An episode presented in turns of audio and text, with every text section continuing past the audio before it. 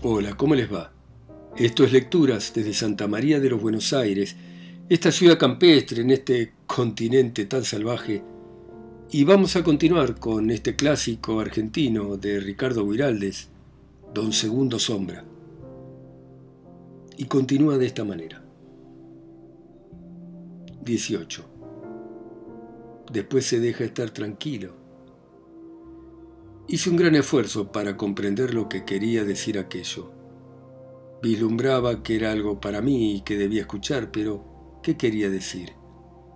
¿Y qué era esa cara de hombre rubia, por cierto conocida, y esa otra de mujer en que dejaba estar mis ojos con placer, recordando un sentimiento borroso de gratitud tal vez? Una luz me hacía daño y todo me parecía hostil menos la expresión de esos dos rostros. O el dolor de no poder comprender y la sensación de estar hombreando un mundo de pesos vagos que sin embargo aparecían como míos. ¿Qué era cierto? Hace un rato vivía en un mundo liviano y me lo explicaba todo. Estábamos en la estancia de Galván, bajo los paraísos del patio. El patrón poniéndome una mano sobre el hombro me decía, ya has corrido mucho y te has hecho hombre, mejor que hombre, gaucho, el que sabe los males de esta tierra por haberlos vivido, el que se ha templado para domarlos. Anda nomás, allí te espera tu estancia y cuando me necesites estaré cerca tuyo, acordate. Cerca nuestro había un rosal florecido y un perro vero me husmeaba las botas. Yo tenía el chambergo en la mano y estaba contento, muy contento, pero triste. ¿Por qué? Me habían sucedido cosas extraordinarias y sentía casi como si fuera otro.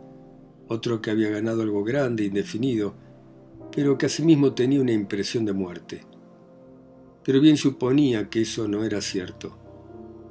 Verdad era mi abrumador estado de incomprensión y la lucha matadora en que me empeñaba para despojarme de esa torpe ignorancia. La luz me atribulaba. Más lejos había sombras, y algo se movía en ellas haciéndome presumir que debía concentrar mi atención en su sentido. Después se deja estar tranquilo. Llegué un recuerdo como a un abra en el monte. Patrocinio. Déjese estar nomás y no se mueva. Me dolía todo el lado derecho del cuerpo y la cabeza, también del lado derecho. ¿Qué tengo? Se acobró la eslilla y se ha lastimado la cabeza. Parece que el costillar lo tiene machucado. Recordé el toro, el tirón, y entré claramente en la comprensión de lo sucedido y lo actual. Pedí un vaso de agua y miré alrededor.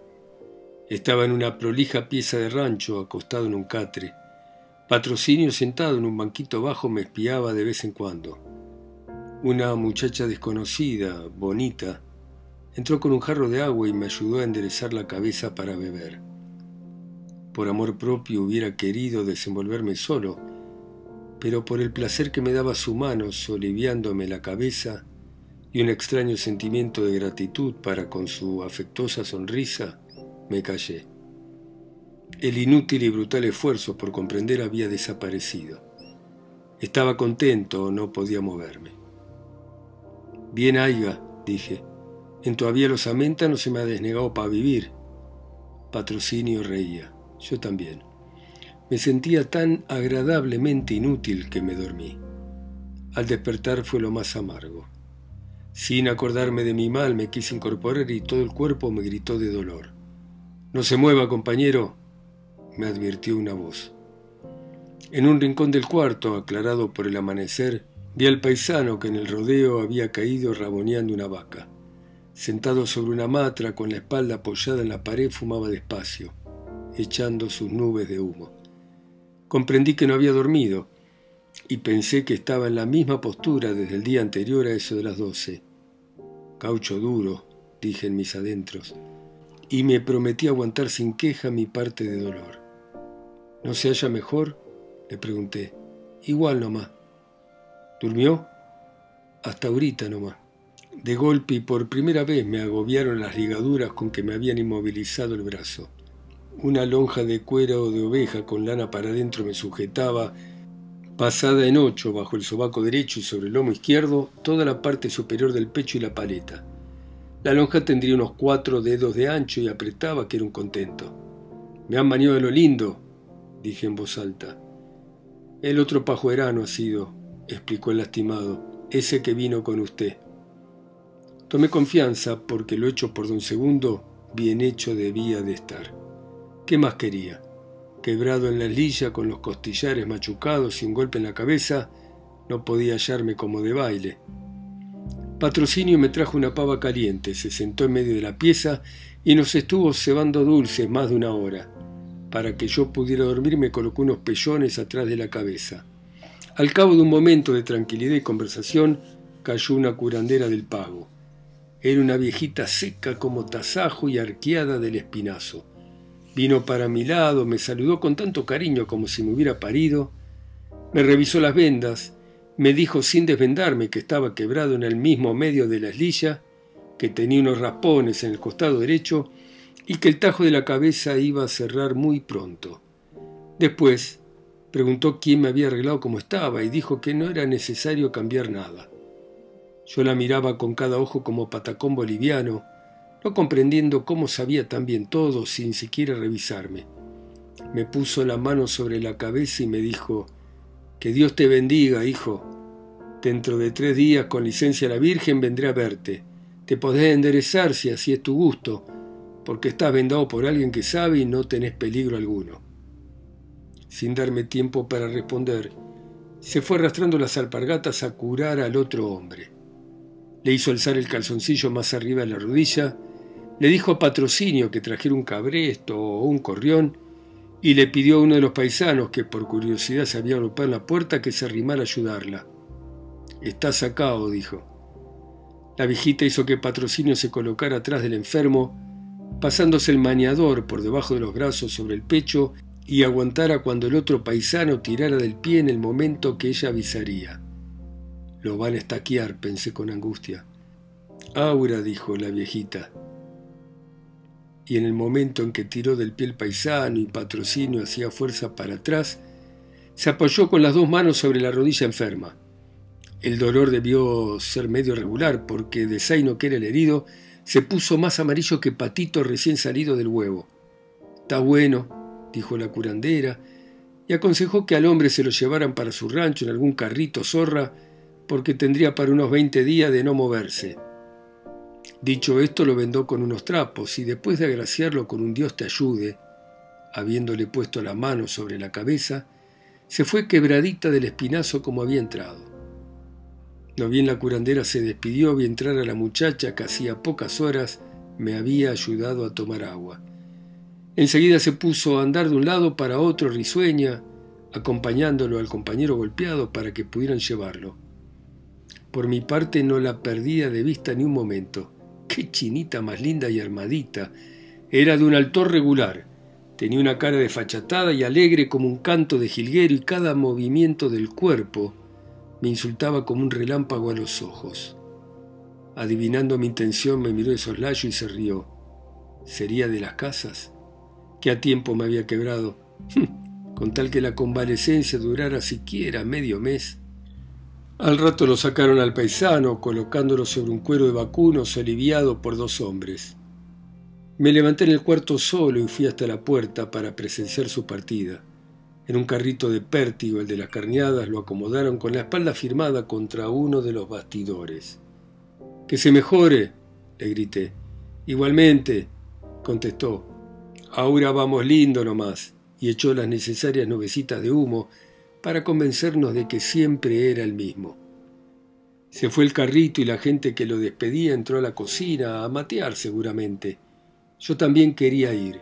Dolor no sentía ninguno y como no me habían desnudado, me eché el pañuelo al pescuezo, mordí una punta para poder hacer el nudo, me reí de mi inhabilidad de mando y me apronté para enderezar a la cocina, que estaba en otro rancho más chiquitito, haciendo escuadra con la casa.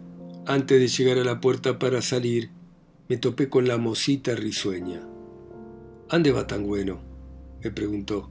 ¿Bueno? Bueno soy nomás. Manquera tengo por un rato cuanti más y ya la estoy sintiendo. ¿Andará por enlazar otra vez? No, pero las muchachas me van a buscar pleito en viéndome ansina tan incapaz. Pobrecito, ¿verdad que no está como para alzar mozas en lanca? En medio de su burla había un arrimo. Yo no quería dejarme tomar por infeliz, pero ya me estaban entrando ganas de buscarle el lado tierno. Serio le pregunté, ¿es de acá usted? Soy de ande más me gusta. ¿Y por ande le gustaría? Acasito nomás. Bien, Aiga, también yo sería de acasito mientras usted lo fuera. Dios me ampare. Dios me ampare, seré tan desgraciado y tan mala presencia que ni una lastimita me tenga. En el juego de tira y afloje nos habíamos seguido sonriendo. Ella se puso seria y me dijo cordialmente, siéntese en ese banquito. Yo voy a traer un mate para cebarla si no anda caminando por ahí más de lo que debe. Se fue. Obedecí sentándome en el banco y esperé unos diez minutos. Llegó con una pava, el poronguito y una yerbera. Se acomodó en una silla petiza y con gran seriedad, como si de pronto hubiese perdido el habla, se concentró en los preparativos de la cebadura. Yo la miraba con un hambre de meses y con la emoción de todo paisano que solamente por rara casualidad queda frente a frente con una mujer bonita. Vaya si era bonita. Y sus ademanes hábiles y las muecas coquetas de flor de pago que se sabe admirada. Y las delicadezas de las manos hacendosas. Y el cambiar de posturas de puro vicio para ver de marearme mejor y tenerme sujeto a su vida como cinta de sus trenzas. El tiempo pasaba. ¿Está seria la cosa? dije con malicia. No, si todo va a ser chacota. Ah, malaya. Cambió de tema siempre burlona. ¿Durmieron bien en el rancho del Bajo? Pensé que el rancho del Bajo debía ser el del embrujado. ¿Qué hombre es ese? pregunté, recordando la flacura seca de don Sixto Gaitán. Un hombre bueno, pobre. Ahorita hemos tenido noticias de él. La noche que estuvieron ustedes en el rancho, se le murió un hijo que tenía enfermito. ¿Qué me dice? Lo que oye. A cualquier hombre se le puede morir un hijo. Entonces, asustado con aquella coincidencia y mi recuerdo, le conté la locura de don Sixto. La chica se santiguó. Me acordé del fin de aquella relación que dice, Quisiera darte un besito donde decís enemigos. Pero ¿por qué milagro exclamé nacido una flor en un pago tan tioco? Admitiendo con naturalidad el piropo me explicó, yo no soy de aquí. He venido con mi hermano patrocinio para ayudar estos días. Aquí hay tres mujeres que si las viera, no andaría gastando saliva en una pobrecita olvidada de Dios como yo. No ser Dios, comenté, para poder olvidarla tan fácil cuando me vaya. Salamero, me dijo sin risa ni aparente emoción. No sé si... En eso entró patrocinio. ¿Cómo va ese cuerpo, cuñado? interpeló. ¿Cuñado? Yo le había llamado así todo el día anterior sin saber qué privilegio eso significaba. ¿Sabe qué va lindo? le dije. ni siquiera me acuerdo el porrazo. Yo que creía que llegaría afinado. Como tres veces se me desmayó por el camino ¿Se acuerda del trabajo que tuvimos para alzarlo en el caballo? ¿Y cómo voy a acordarme si he venido muerto todo el camino? No, señor. Si a trecho se componía y cuando le puse el mañador para sujetarle el brazo, usted me ayudó y me decía, más arriba, ahora va bien, ancinita. Hice todo lo posible por recordar aquello, pero fue inútil. Habría hablado dormido. Qué larga mi pérdida de conocimiento. Patrocinio se dirigió a la hermana. Anda pues, Paula, que en la cocina te andará necesitando. Sometidamente la prenda alzó sus cachivaches y se fue. Patrocinio se sentó y volvió a hablarme de mis caballos. ¿Y cuñado? ¿Cerramos trato? ¿Cómo anda el vallo? Rengo nomás. ¿Y tiene tanto apuro por cambiarlo de dueño? Debe decir, cuñado, yo mañana me vuelvo para el rancho. Adiós, pensé. Se me va el amigo y la moza y yo tengo que quedar como Perú de regalo en estas casas donde ni conocidos tengo. Con razón dice el refrán que no hay golpeado que dé con las casas. Asonsado por la noticia, ni se me ocurrió remedio a la desgracia y me largué a muerto. Y bueno, lléveselos. Tenemos que arreglar por el precio. Será lo que usted diga.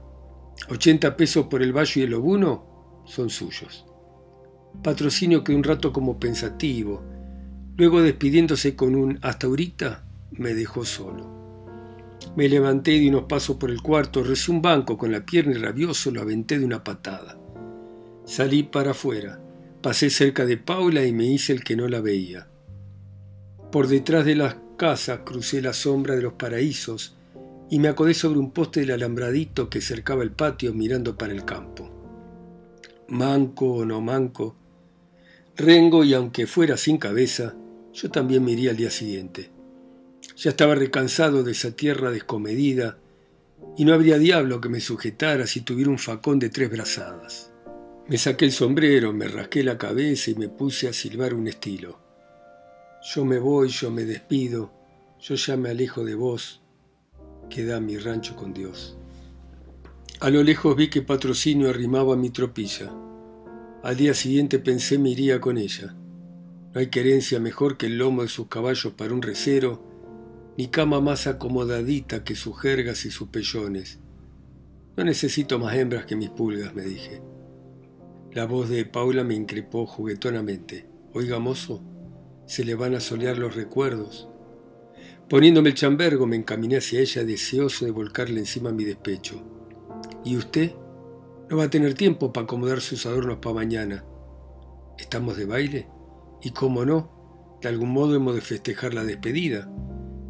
¿Quién se va usted? No lo veo tan garifo como para que lo. Su voz se había puesto a tono con la mía.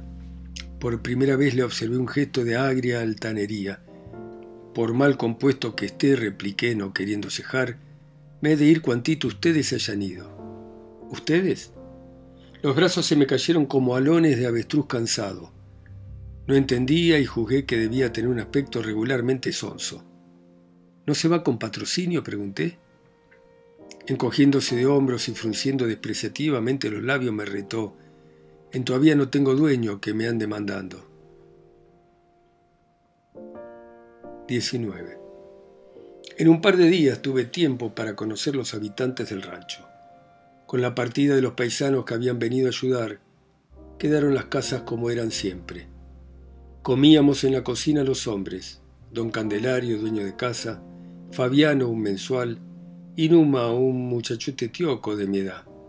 Nos servía la mujer de don Candelario, doña Ubaldina, alcanzándonos galletas y unos platos que casi nunca usábamos pues cortada nuestra presa del churrasco comíamos a cuchillo, tajeando los bocados sobre la misma galleta.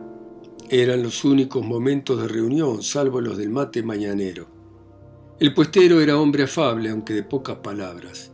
Interrogaba siempre con tono suave y comentaba las respuestas con exclamaciones de admiración. Ah, pero qué bien. ¿No le digo? Ajá. Subía las cejas agrandando los ojos para expresar su sorpresa con lo que corregía la indiferencia de sus bigotes caídos y ralos. Hablando con él, tenía uno la sensación de estar diciendo siempre cosas extraordinarias. Preguntaba, ¿son campos buenos los de por allá, no? Muy buenos, sí, sí señor, campos altos y pastosos. Fíjese, los ojitos se le asombraban. De lo que saben sufrir es de la seca, pero vea. Ah, sí, cuando de entra no quiere llover puede ir arriando la hacienda. Hágase cargo y a veces no hay más que ir cuereando por el camino. ¡Qué temeridad! Doña Ubaldina, chusca, enterrada en la grasa, era una chinaza afecta a la jarana y solía pimentar sus bromas con palabrotas que tiraba en la conversación como zapallos en una canasta de huevos. Fabiano, que no decía nunca palabra, reía entonces con una alegría de niño y la miraba como el perro mira a la res volteada. Su contento solía llevarlo hasta el escándalo de golpearse con el puño en las rodillas exclamando Ahora sí, ahora sí que la junción se ha puesto buena. Y los demás hacíamos coro a sus carcajadas. Numa era un pasguato sin gracia, con una cara a lo bruto. Nunca estaba en nada y si no perdía las alpargatas en su lento andar de potrillo frisón, era porque se olvidaba de perderlas. Además de esta gente, Estaban las tres muchachas de la casa de las que ya Paula me había hablado burlonamente. Si la viera, no andaría gastando saliva en una pobrecita olvidada de Dios como yo. Si Dios se había acordado de ellas, debió ser en un día de mal humor. Eran unas tarariras secas y ariscas que nunca salían de la pieza.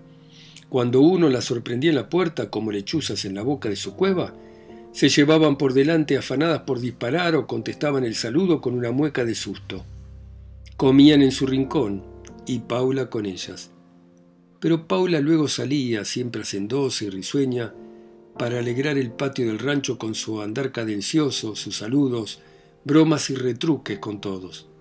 Que Paula y las otras se llamaran igualmente mujeres era una verdad que no entraba en mis libros. No había tardado, como había de tardar, en darme cuenta de que Numa le arrastraba el ala a mi prenda. El asunto resultaba más bien ridículo. ¡Qué rival! Yo le guardaba rencor a Paula por haber inspirado amor a semejante gandul, que andaba como sonso rodeándola por donde quiera, para mirarla con ojos de ternero enlazado, suplicante y húmedo de ternura. Me reía por no saberlo hacer mejor. Nos topábamos a cada salida o entrada en el rancho, a cada vuelta de la pared. Le rogué a Paula que espantara ese mosquito, pero solo conseguí que me reconviniera en son de burla. Había sido celoso hasta de lo que no es suyo. No digo menos, pero ¿por qué esa vaquía para encontrarme abajo de los paraísos al caer la tardecita y los cabeceos de flor en el viento cuando le arrimaba algún requiebro halagüeño sobre su donosura y los reproches cuando por prudencia evitaba estar demasiado tiempo con ella. Se ha hecho chúcaro como guayquero. Tal vez está extrañando la flor de su pago y anda por ahí mandándole las cartas que no le sabe escribir.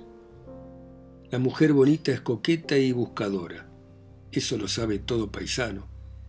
Pero a veces por poner trampas se sabe quedar enredada. Y para no mentir, yo presumía de que Paula no me miraba con disgusto. Bueno, muy bien. Seguimos mañana a las 10 en punto en Argentina como siempre.